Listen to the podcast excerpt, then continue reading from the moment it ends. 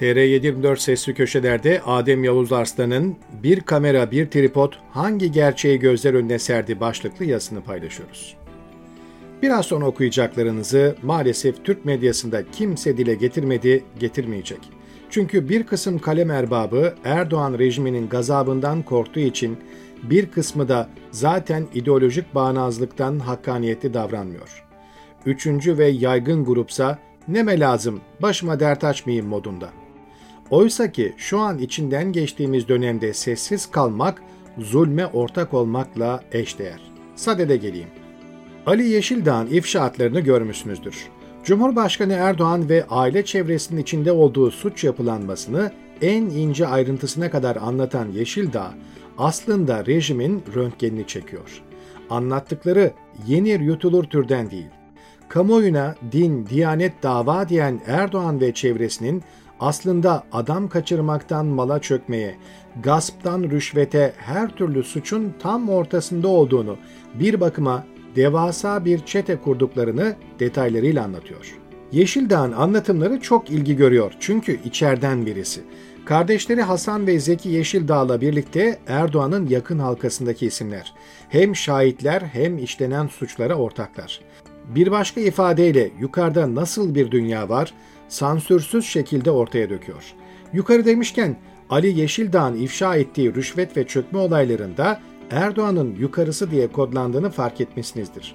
Hatırlanacağı gibi Reza Zarrab'ın dağıttığı rüşvetlerde de Erdoğan keştu yukarı diye tarif ediliyordu.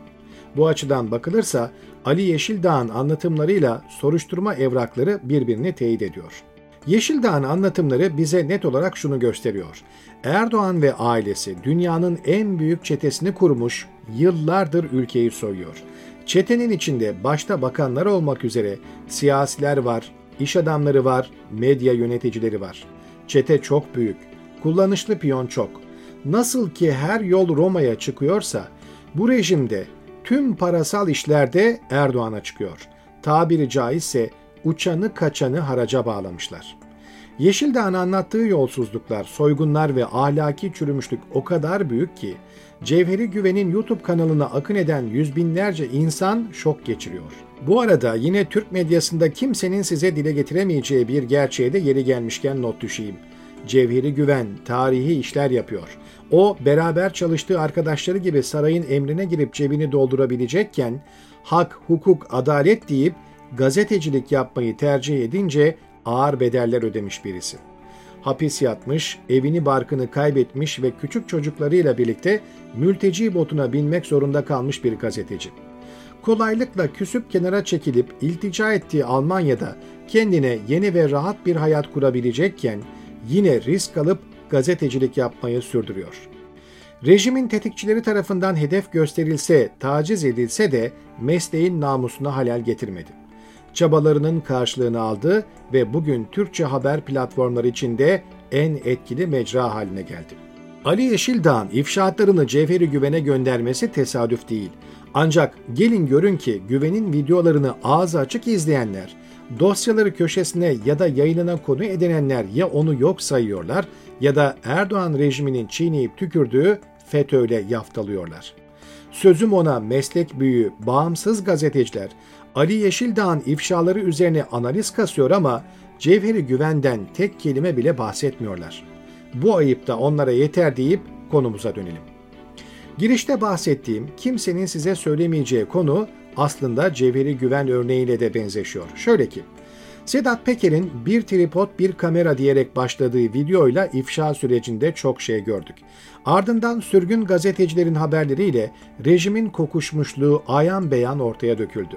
Son günlerde ise Muhammed Yakut ve Ali Yeşildağ'ın anlatımlarıyla süreç başka bir aşamaya ulaştı. Özellikle Ali Yeşildağ'ın anlatımları sonrası hukukun olduğu bir ülkede çok büyük çete soruşturmaları açılır, kamu hazinesinden çalınan paralara el konurdu. Yeşildağ'ın belgeleriyle ortaya döktüğü skandallara sessiz kalan yargı ancak yayın yasaklarıyla gazetecileri susturmaya çalışıyor. Ali Yeşildağ'ın bundan sonra ne anlatacağını henüz bilmiyoruz. Ancak şu ana kadar ifşa ettikleri Erdoğan rejiminin gerçek profilini ortaya koymaya yetti. Karşımızda legal, meşru bir hükümet değil, tam anlamıyla organize bir suç örgütü var.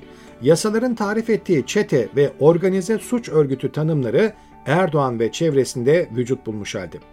17 Aralık 2013 büyük yolsuzluk ve rüşvet operasyonu sonrası başlattıkları dönüşümü 15 Temmuz kumpasıyla zirveye çıkartan Erdoğan rejimi işledikleri suçları örtmek için hayali örgütler uydurup toplumu hipnotize etti. Bugün net olarak görüyoruz ki FETÖ FETÖ derken organize bir şekilde memleketi soymuşlar. İşte BAM teli de burada. 17 Aralık 2013 büyük yolsuzluk operasyonunda suçüstü yapılan Erdoğan ve ortakları kendi pisliklerini kapatmak için Gülen cemaatini terör örgütü ilan etti. Kamu gücünü de arkasına alan Erdoğan ve müttefikleri kundaktaki bebekten beli bükülmüş ihtiyara kadar yaklaşık 2 milyon kişiyi terör zanlısı yaptı. Operasyonlar aralıksız devam ediyor. Girilmedik kurum, karıştırılmadık yer, bakılmadık kayıt kalmadı. İşkenceyle ya da başka şekillerde itirafçı yapılan binlerce kişi oldu. İrili ufaklı binlerce şirket gasp edildi, kasaları boşaltıldı. Binlerce kişinin evine, iş yerine girildi, tüm kayıtları didik didik edildi. Bırakın medeni ülkeleri, az buçuk hukuk olan ülkelerde bile suç sayılamayacak şeyler, burs vermek, okul açmak, legal bankaya para yatırmak, meşru okullara öğrenci yollamak gibi faaliyetler Erdoğan rejiminde terör faaliyeti sayıldı. Ancak ne Peker'in, ne Yakut'un ne de Ali Yeşildağ'ın anlattığı türden bir rezalete rastlanmadı. Yıllardır aralıksız sürdürdükleri soykırım uygulamalarına rağmen elleri boş. O kadar üst düzey bürokrat cemaatçi damgasıyla ihraç edildi ama bir tanesiyle ilgili yüz kızartıcı bir suçlama getirilemedi. Koza İpek ya da Boydaklar gibi devasa şirketlere el kondu, haklarında akla hayale gelmedik suçlamalar uyduruldu ama hiçbirinde kamu kaynaklarının istismarı, hortumlanması ya da usulsüz edinilmesi gibi bir örnek gösteremediler. Oysa ki sadece Ali Yeşildağ'ın ifşaatları bile gösteriyor ki kameraların önünde Kur'an okuyan, din, iman, dava diyen bu adamların her yerinden suç akıyor. Uyuşturucudan gayri ahlaki ilişkilere kadar her şey var adamlarda. Üstelik öğrenebildiklerimiz toplamda sadece 3 kişinin ifşaatlarına dayanıyor. Bir de geniş çaplı soruşturma yürütülse kim bilir ortaya neler dökülecek. Ya da başka isimler de bildiklerini anlatmaya başlarsa neler olacak neler. Gelelim can alıcı noktaya. Zulme sesini çıkarmayan ancak ağızlarını her açtıklarında iktidarın FETÖ türküsünü tekrar eden, sözüm ona bağımsız, aydın, muhalif kesimler bu durumu görmüyor mu? Tabii ki görüyorlar. Ancak ya ideolojik bağnazlıklarından ya da korkularından bu gerçeği dile getirmiyorlar. Tarih kitapları Erdoğan rejiminin suçlarını yazarken zulme sessiz kalanları da suç ortağı olarak yazacak. Şüpheniz olmasın.